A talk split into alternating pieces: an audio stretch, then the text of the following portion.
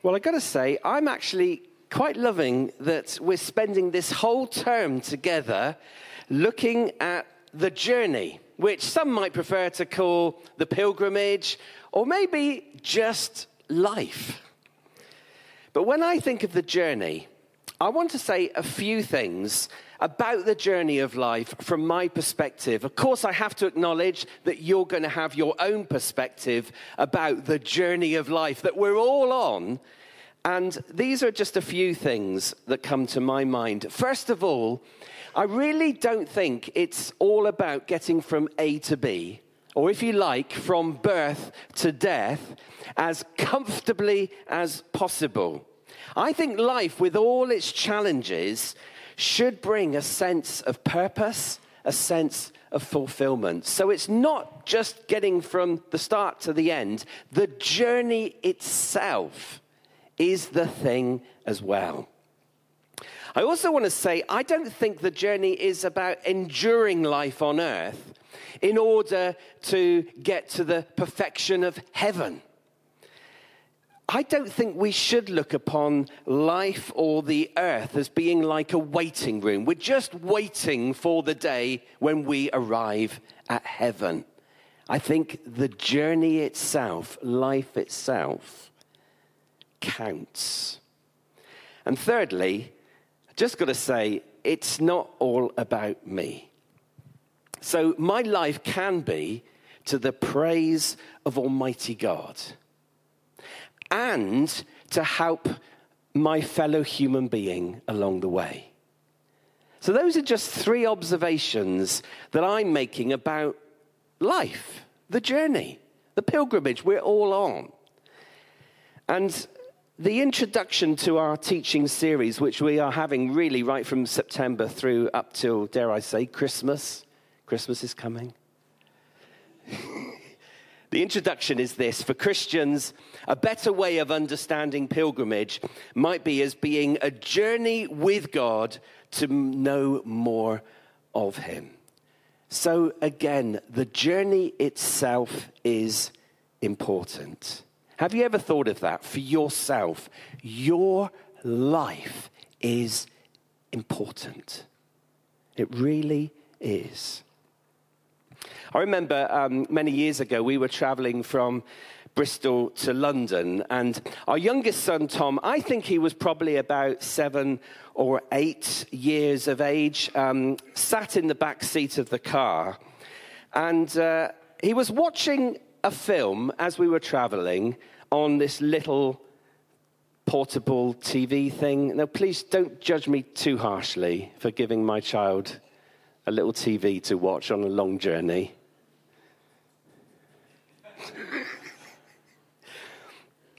um, as we got nearer to London and noting it was winter, the landscape changed in front of our eyes. You see, we'd left Bristol kind of grey and murky and cold, but driving along the M4 motorway, the countryside became whiter and whiter and whiter. And eventually, we were driving through the most beautiful snow covered scenery. And all the while this was happening, Tom's eyes were fixed on this fantasy world of film. And then he just looked up, looked around, and he just said, Wow! And it just made me think that with his face down, and with his mind occupied with this fantasy world, he had missed the beautiful journey that we had experienced. Um, so I think there's something in that, that sometimes we can miss the journey. And we're going to think a little bit about one aspect of our journey today because I think it really is important that we fully engage with the journey of life and use it to walk with God and get to know Him better.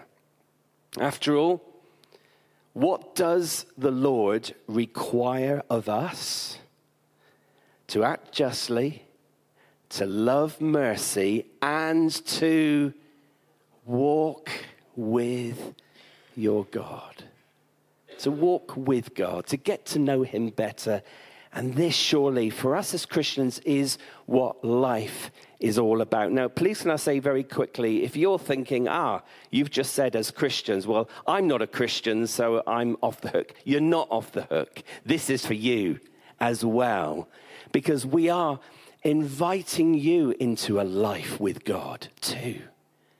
Give God a chance. So, we're going to consider today some helpful habits to help us along the way through life on this journey. Um, Esther Champion Howard, just a couple of weeks ago, helped us in terms of fostering daily habits of prayer and reading the Bible, the Word of God. But what about those less frequent habits or practices?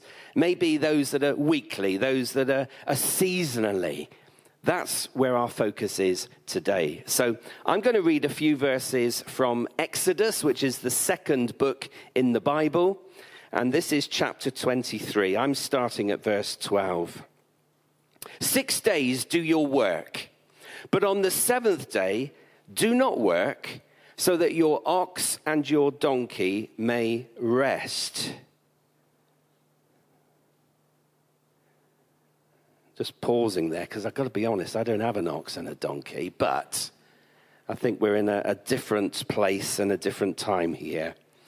And the slave born in your household and the alien as well may be refreshed. Be careful to do everything I have said to you. Do not invoke the names of other gods. Do not let them be heard on your lips. Three times a year you are to celebrate a festival to me. Celebrate the feast of unleavened bread. For seven days eat bread made without yeast, as I commanded you. Do this at the appointed time in the month of Abib, for in that month you came out of Egypt. No one is to appear before me empty handed. Celebrate the feast of harvest with the firstfruits of the crops you sow in your field. Celebrate the feast of ingathering at the end of the year when you gather in your crops from the field. Three times a year, all the men are to appear before the sovereign Lord. Do not offer the blood of a sacrifice to me, along with anything containing yeast. The fat of my festival offerings must not be kept until morning. Bring the best of the first fruits of your soil to the house of the Lord your God. Do not cook a young goat in its mother's milk. And I'm going to stop there. But I just wonder, even in the reading of those verses from the Bible, don't you capture something of the essence of habits and practices that are regular but not every day? So, for example, there's the weekly requirement of rest. Six days do your work, but on the seventh day, do not work. Then there's the termly ask of festivals. Three times a year, you are to celebrate a festival to me. And then there's this annual opportunity for feasts. Celebrate the feast of ingathering at the end of the year. So already we've got these feasts and festivals. And indeed, there are other Jewish feasts and festivals that are not mentioned in our reading. Um, but as you can imagine, there are many that are still celebrated by Jews today. Now, I could mention, for example, Purim. Now, this is a Jewish holiday celebrating the salvation of the Jewish people from being annihilated under the hands of Haman. Now, interestingly, Sarah is going to be actually handling that very story next week. So I'm not going to say any more because that's her job. That's her for, for next Sunday. But it's a feast, it's a festival, it's a Jewish holiday that is celebrated today, and there's a purpose, there's a reason why they do so. But I'm just going to have a little pause here, just as a little aside. I hope this is going to be helpful because I want to say something about interpreting the Bible and I think this is just a good example because in these verses that I've read, we effectively have a set of instructions from God to his people. And that kind of begs the question well, are these same instructions meant for us today? it's a fair question. Now, I have to be very honest and open with you because um, otherwise I've got no integrity. Uh, I have not celebrated the Feast of Unleavened Bread, even though God has said to his people, celebrate the Feast of Unleavened Bread. Interestingly, on Wednesday, just gone, at our Footprint Seniors group, we did actually have a harvest Thanksgiving together. And it kind of fits with the instruction here celebrate the feast of harvest with the first fruits of the crops you sow in your field. But again, I think with honesty, I have to say that when we had our display on the stage here, um, yeah, actually, that picture, that's it. That's the display we had. The cans of food that we had there, I've got to be honest, I'm not sure they were the first fruits of the land. Um, they might have been very old fruits of the land, to be honest. Um, and sometimes some of those cans have gone past their sell by date, even. So, you know, with integrity, with honesty, we had a harvest Thanksgiving um, because we like doing that with a group of seniors. It, it, it taps into some of their own story, even their own childhood. We don't do it because of this verse. So, there's, I think this is just a timely reminder that there are instructions that were relevant culturally, contextually, um, for a particular time, for a particular purpose, that don't get transferred to us today. And in many cases, we understand that Jesus himself both is the fulfillment of a lot of what was in the Old Testament and has replaced, in fact, a lot of Old Testament practice. Now, I don't have time today to explain the Jewish Passover feast. How interesting that uh, the Creed family brought that to us as we were sharing communion together. But Jesus has given us a different feast. He is the fulfillment of the Passover. He is the Passover lamb, and he has given to us a different feast to share, one of bread and wine. And we've actually had that feast together in communion. So we cannot take a literal application of these verses for us right now, but I think what we can do is understand those good principles that are appropriate for us today. And the first principle is simply this that of habit or practice or routine. Because I think when we develop habits and routines, somehow we become almost like hardwired to repeat them. But let's be honest, that applies to both the bad and the good, doesn't it? I think generally it's accepted that smoking is bad for your health. And when people start smoking, they then develop a habit of smoking, and then they can get caught up in an addiction to smoking. And an addiction is really hard to break. But let's not take a moral high ground today about smoking when all likelihood we all have addictions that generally can be bad for us, and we're struggling to break them. I wonder if that's true. I wonder if that's true of all of us here. We have a habit, an addiction, and we know it's not good for us. Can we break it? That is tough gambling that's addictive, pornography, too much food.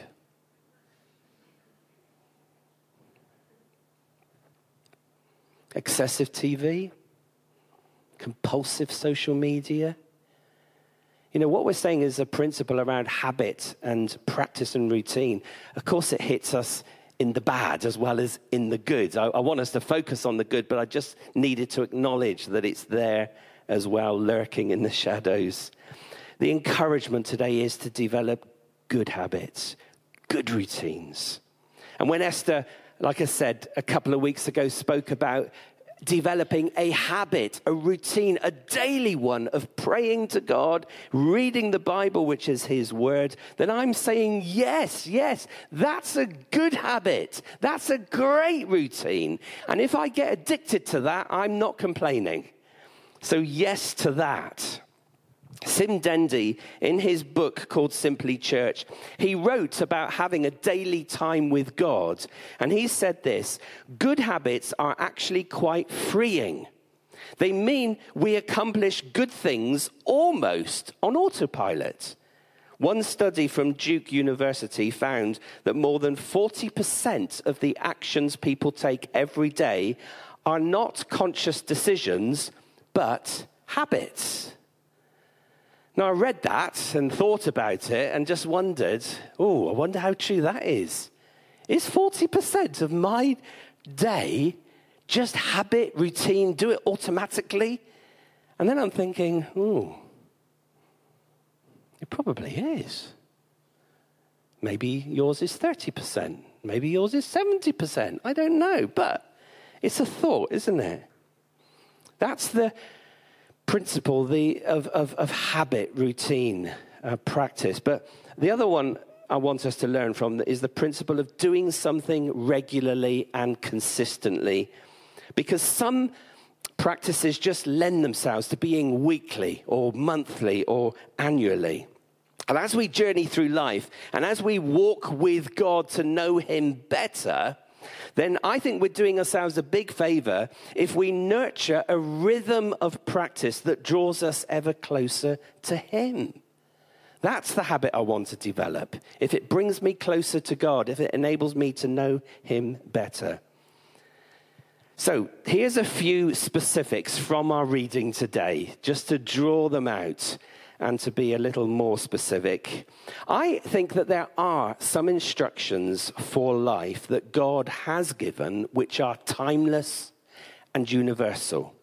They cross all generations and all cultures. And I think the principle of taking a rest is one of them.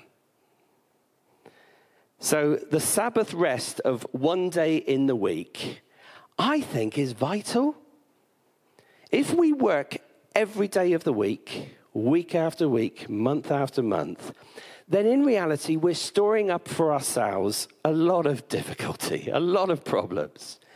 That could be ill health, it could be poor mental health, it could even be shortened life. And even as I was looking at this, I, I remembered back a couple of years ago, the BBC featured an article, and it was called How Overwork is Literally Killing Us. And it's got lots of stats and facts and figures about people who never have a day off and they just work all the time. And there's, there's kind of research and evidence behind all of that. And, and who knew except God knew because He made us and He made us in His own image. And when He was involved in His creation work, six days He worked, on the seventh, He rested. I think this applies to us today. I think it applies to all of us. And I don't think we can be prescriptive, of course we can't, about when and how. But taking our rest and what that looks like, it is important. So there's an encouragement, is to take your day of rest in the week. Maybe we'll think a little bit on that at the end. Um, I'm not sure, but uh, we might come back to that one. We need rest. We need relaxation. We need refreshment. There's something in our humanity, core to our human being, that needs rest. After all, we sleep every day. We, we need to. I say we sleep. I know some people struggle to do even that. So these are tough things, aren't they? But there are other good habits which I think are to be encouraged. And I think that we as a church, here at Ebenezer Church, I think that we have created and developed our own routines, which we believe are good for us, and to which all are invited to share. And these are collective habits that we can practice together. So here's another one. This is a regular, it's not every day, this is a weekly one. Every week on a Sunday morning, we do this.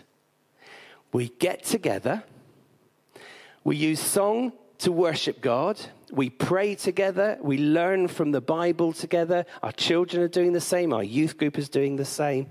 And I know that all those things we could just do on our own back at home. Yes, of course we could. But I think that there is something significant and different about doing it together that is good and important. And we as a church believe in the importance. Otherwise, we wouldn't do this every week, but we do. So this is, this is a habit. And it's a routine that we've created once a week. And at the moment, it just seems Sunday morning is the best time. But who's to say that might not change at some time in the future? But right now, Sunday morning works. And it's a great way for us to together know who we are in God, know who God is, and what God has done. And I don't know, maybe our weekly gathering together is a little bit of our expression of the regular feasts and festivals that the Jewish nation went through themselves. I find it quite interesting that knowing our overarching theme for this term is journey or pilgrimage, I find it quite interesting that the Living Bible, which is just another version of the Bible, has translated both the word festival and feast in our reading today as pilgrimage. I was surprised to see that, but where I've read festival and where I've read feast, in the Living Bible it says pilgrimage, pilgrimage. So again, it just sort of ties it all up. This is about our life. It's about our journey. It's part of our life, part of our journey, the habits and routines that we develop. Another practice that we have as a church is we share communion together regularly. And we've done that this morning. Thank you to the Creed family for leading us in that. Sometimes we do it in our small groups, which generally happen during the week. But every time we do this, we remember Jesus. We remember who he is, what he's done, and what he's done for us. And there's that getting to know God better, walking with God. So that's a habit, that's a routine that we engage with regularly. And we do encourage people to join in with our small groups. Generally, they're weekly. And maybe you're thinking, well, that's tough for me. I can't do that every week. Well, actually, if you could do every other week, every month, something like that, you'd be welcome. But it seems to me that those who engage with a small group, whether that's on a Wednesday evening, a Thursday evening, or some other time of the week, they really commit to that because it's family, and it's a habit that they've now developed, and they realize it's good for them and it's important for them. So, if you're not involved at all in any kind of small group, then we'd really encourage you um, just, just to consider that for yourself. Make, make that a new habit in your life, a new routine. It will do you good, and you will realize that there are other people who are there to care for you, get to know you better and to help you through life because we do that together. A couple of other routines. Um, sometimes I think we could do with a retreat every now and then. Now, this isn't weekly, no, uh, it's not monthly, no, but just the sense of every now and then we kind of just need to retreat. And maybe it can be every year or every few years. Now, sometimes your holiday, that can be a retreat. If you have a, a summer holiday, you know, you're going away somewhere, perhaps, or you're staying at home, perhaps, but you're, you're having a break, and, and it can be like a retreat. Or, or it could be that you go on, on some sort of retreat, some sort of conference, or some place just to get away from your normal routine of life here in Bristol, where you live. Be with people even that you don't know. And that essence of retreat every now and then can do us good. It's a good habit to develop. And I, for some, I know for well that some go to like Spring Harvest or New Wine or Revive or Keswick. And those are times and places for retreat. We encourage our young people and our older children to go to Hill House Camp. They have their retreat as well. And I think it can be a good thing just to take a pause in life, to stop what we're doing and have this kind of retreat. Maybe you've never had that. I don't know. But it can be a good practice, a good habit to develop. Now, this is, for me, this is pure curiosity. And if you don't mind, I'm just going to, this is a very quick straw survey. Pop your hand up if you've ever been to Spring Harvest, for example. That's quite a few of you. So, so goodness, you've had your Spring Harvest retreat. Who, who's been to the New Wine Conference? Yeah, there's a few there. Revive? I know there's Revive. Keswick? I know there's Keswick. Look, we, that's I quite like that. we, we've been to all of them between us. I like that. I still can't believe that Steve went to New Wine and forgot his suitcase. Listen back to his talk at the start of this series, and he kind of confesses that. And then I think, actually, knowing Steve, no, I'm not surprised really. I can say that because he's not here today. Don't tell him, will you? Um, or what about meeting regularly with someone on a one to one basis? Maybe in a kind of a mentoring arrangement or, or a prayer triplet. Look, these are suggestions, these are ideas. These are suggestions of habits and routines and practices. And I wanted to mention those. Oh, there could be so much more. A lot of this is about what we do collectively, admittedly. There's a lot more that we can do just on our own. And those are important habits and practices to develop. Uh, you know, I mean, as a church, you know, as we're thinking of festivals and feasts in our reading today, we do intentionally celebrate Easter and Christmas together. And I think there is a sense that, on one hand, we are genuinely celebrating the birth, the death, and the resurrection of Jesus. But on the other hand, we kind of do a whole array of stuff around those times because people are often more warm about coming to church then than any other time in the year. And it's lovely to welcome people who don't come to church normally, but they will come at Christmas. And so we'll do Christmas again if you're okay with that when it comes to that time, which is not too far. Um, so we do that as well. So I hope that I wanted this talk just to get us understanding the gist of those verses that for the Jews, it was feasts and festivals. For us, those habits and routines are different. They look different, but they're good ones and they do us good. And I wonder, you know, which ones do we opt out of, even though we kind of think it would be good for me, but I, I don't do it.